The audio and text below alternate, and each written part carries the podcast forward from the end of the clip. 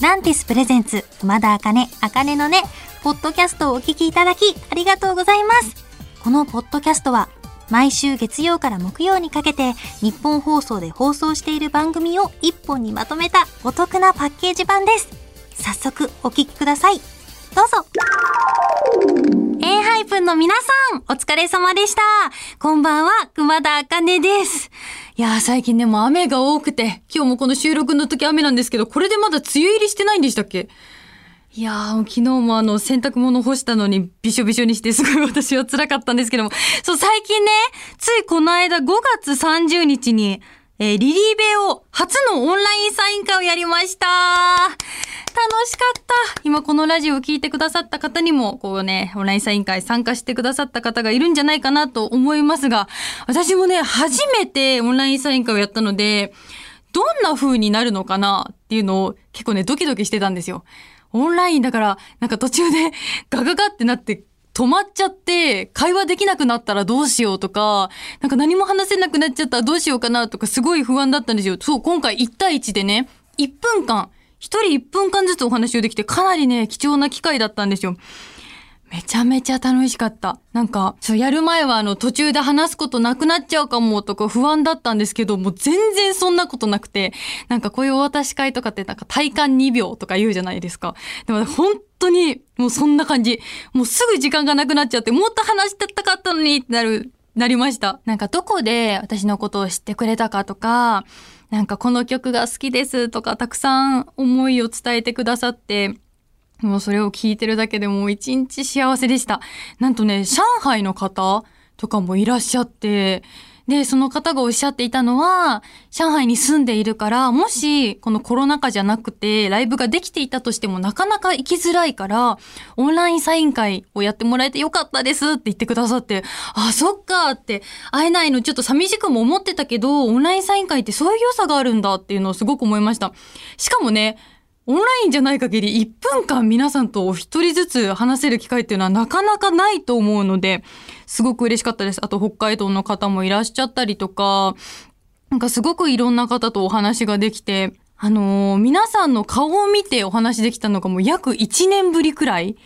だったので、それが嬉しいです。やっぱり、ね、配信ライブとか、皆さんの思いって伝わってるんですけど、みんながどんな表情をして、見てくれてるのかなとか喋ってくれてるのかなっていうのを目の前でね言うことができてすごく楽しかったです。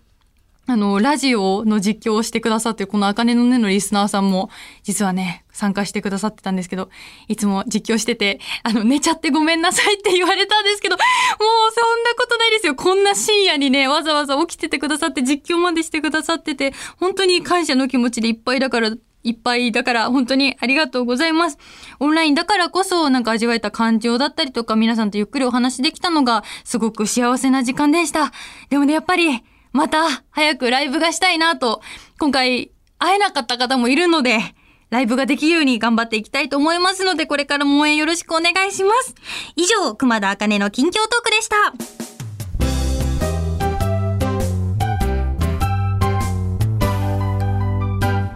さん、お疲れ様でした。こんばんは、熊田あかねです。今日はこんなメッセージが届いてます。ラジオネーム、バーナーさんからいただきました。もうすぐ父の日ですね。僕は今年就職して一人暮らしを始めたので、初のお給料で親にプレゼントを渡すチャンスです。社会人の先輩として、父に何をプレゼントすればいいかアドバイスをください。ちなみに父は50代会社員です。ということで、メッセージありがとうございます。そうだよ、もうすぐ父の日だ。いいですね。就職して一人暮らしか。すごい。独り立ちっていうのは。そっか、私も、もうすぐ父の日だなと思って、この間お父さんに、プレゼント何が欲しいって聞いたら、七輪が欲しいって言われて、なんか、家の庭でサンマとかを焼きたいらしいんですよ。でもね、なかなか結構煙とかも出るから近所迷惑になったりしないかなと思いつつ、まあ、なんで快く買わないかっていうと、あの前に燻製機が欲しいって言われて、燻製機をプレゼントしたんですけど、本当に2回、3回ぐらいしか使ってくれなくて、結構なんかあれチップとかを入れなきゃいけないから、まあ手間がかかるみたいで全然使ってくんなかったんですよ。でもこの間誕生日だった時にガスバーナーをプレゼントした時はめちゃめちゃ使ってくれて、まあ手軽だから。もしお酒が好きな方だったりとかしたら、お酒をプレゼントするのも素敵だと思うし、まあ今年就職して大体この方もね、成人されてると思うので、一緒にね、そのお酒を飲むとか、一緒に晩酌するっていうのもなかなかいい時間なんじゃないかなと思いますし、あとは会社員のお父様なので、お仕事用のバッグとか、その常に身につけるものとかいいんじゃないですかね。私もお父さんに歴代プレゼントしてきた中で、やっぱずっと使ってくれてるのがバッグとかお財布とか、なんかそういう絶対に使わなきゃいけないもの。で、しかもこれを買う時のポイントは、一緒に買いに行って何が欲しいかっていうのを、もう直接もう選んでもらう。常に身につけなきゃいけない、持たなきゃいけないもんだからね、こう変なものを買っちゃうと、あの、使ってもらえないので、一緒に買いに行くっていうのがいいのかななんて思っておりますが、どうなんですかね。結局私七輪買おうかな。でも、七輪ね、絶対使ってくれないと思うんですよ。絶対ね、燻製機と同じ未来しか見えないので、えー、どうしよう。またギフト券プレゼントする？お父さんに。お母さんはギフト券喜ぶけどね、お父さんなんかそういうの気持ちがないとかいうタイプなんだよな。昭和の男なんですよ。なんかちょっとな、だから、多分それよりはね、なんか選んできたよっ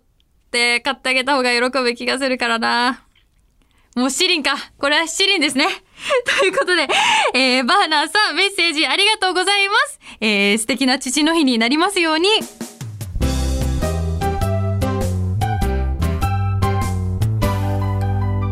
フワちゃんさん、お疲れ様でした。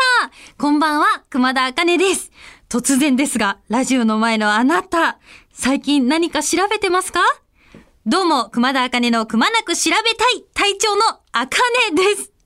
私が気になることや世間のトレンドを私が徹底的に調べて体験する動画企画くましら。毎月10日に YouTube 熊田茜オフィシャルチャンネルにアップされてます。今までもね、こういろんな動画上げてきたんですけど、皆さん見てくださった方はいらっしゃいますでしょうか？今月行ってきたのは、浅草にあります、ジ・アックス・スローイング・バーという、斧投げバーです。まあね、その名の通り、斧を投げるバーなんですけども、皆さん知ってますか？これ私あの、結構テレビとかでも特集されてて、ちょっと気になっていたので、行くことができてすごく嬉しかったです。まあ、バーに憧れ続けてきた女熊田、思わぬ形でバーデビューですよ。バーって結構アクティブなんですね。なんかね、地下に行くと、斧がずらっと並んでおりまして、で、藁でできたダーツの的みたいのがあって、で、そこに向かって、斧を振り上げてぶん投げるんですよ。そんなことできないじゃないですか、普段。あのね、本当にストレス解消になります。このバーのいいところは本当に非日常を味わえるんですけど、あのーかなり的に当てる？刺すのがすごい難しくて、店員さん曰く、かなり投げないと、ほんと何日も投げないと当たんない人もいるぐらいらしくて、でも私あの30分くらいの、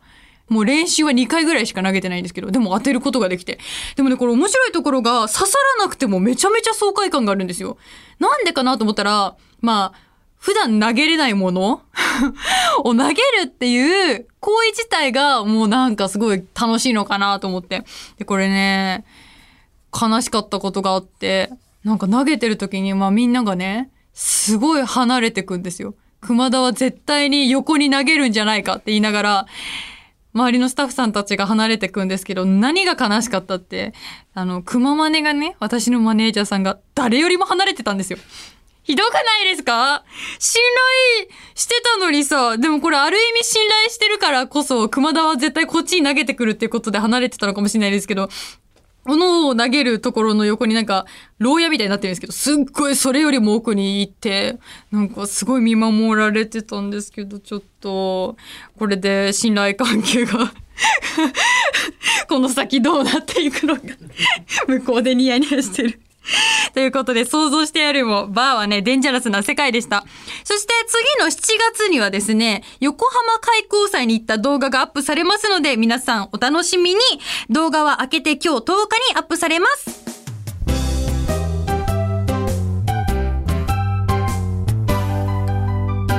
ぺこぱさん、お疲れ様でした。こんばんは、熊田茜です。今日はこんなメッセージが届いてます。ラジオネーム、ドスコイヨゲイコさんからいただきました。声優さんや歌手のお仕事を頑張りながら、懸垂やクレカデビューなど、いろんなことにチャレンジする熊田さんに力をもらってます。僕が最近挑戦しようと思っているのは、車の免許を取ることです。都内在住なので、それほど不便がないため、そのうち取ろうと思って何年も放置してしまってます。茜の音を聞いて、重い腰を上げようと思い、先日、入学の申し込みをしてきました。頑張ってきますということで、メッセージありがとうございます。すごいもう行動してるんですね。すごいじゃないですか。こう、懸垂やクレカデビューなんぞやという方、ぜひ過去放送、あの、ポッドキャストで聞くことができるので、ぜひ聞いてくださると嬉しいです。いや、免許って、ハードル高いですよね。懸垂とかクレカデビューはさ、いつでもできるけど、私もね、それこそこう言っておいていただきながらなんなんですけど、免許取りたい取りたいと思いながら重い腰が上がっておりません。で、お仕事する前に、バイト代貯めて、車の免許取ろうと思うんだよねって話を家族にしたことがあったんですけど、その時に、なんかお母さんが、なんかやめた方がいいよ、みたいな感じ言われて、なんでそんなこと言うんだろうと思った、なんか私、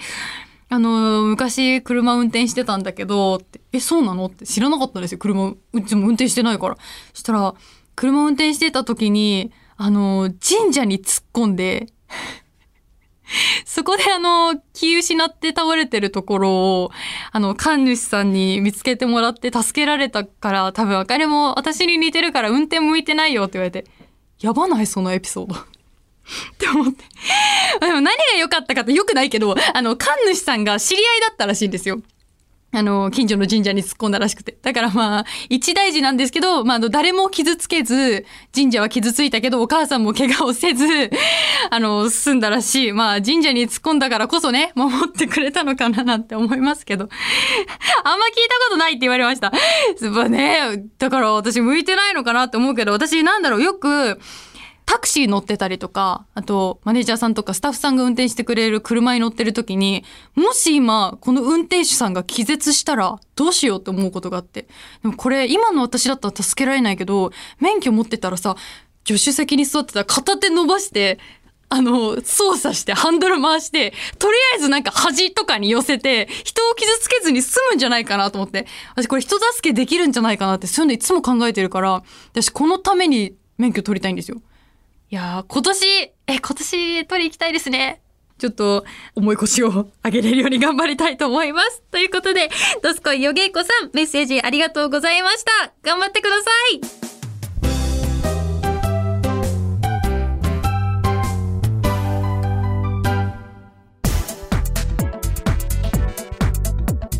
聞いていただきました。熊田茜、茜のね、いかがでしたか？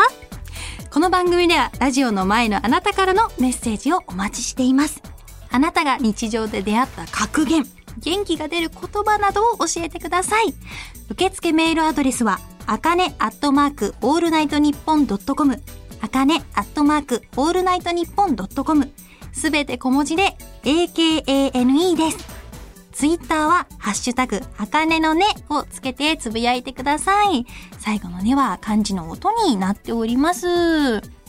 また次回お耳にかかる日までお元気で、熊田あかねでした。まったねー。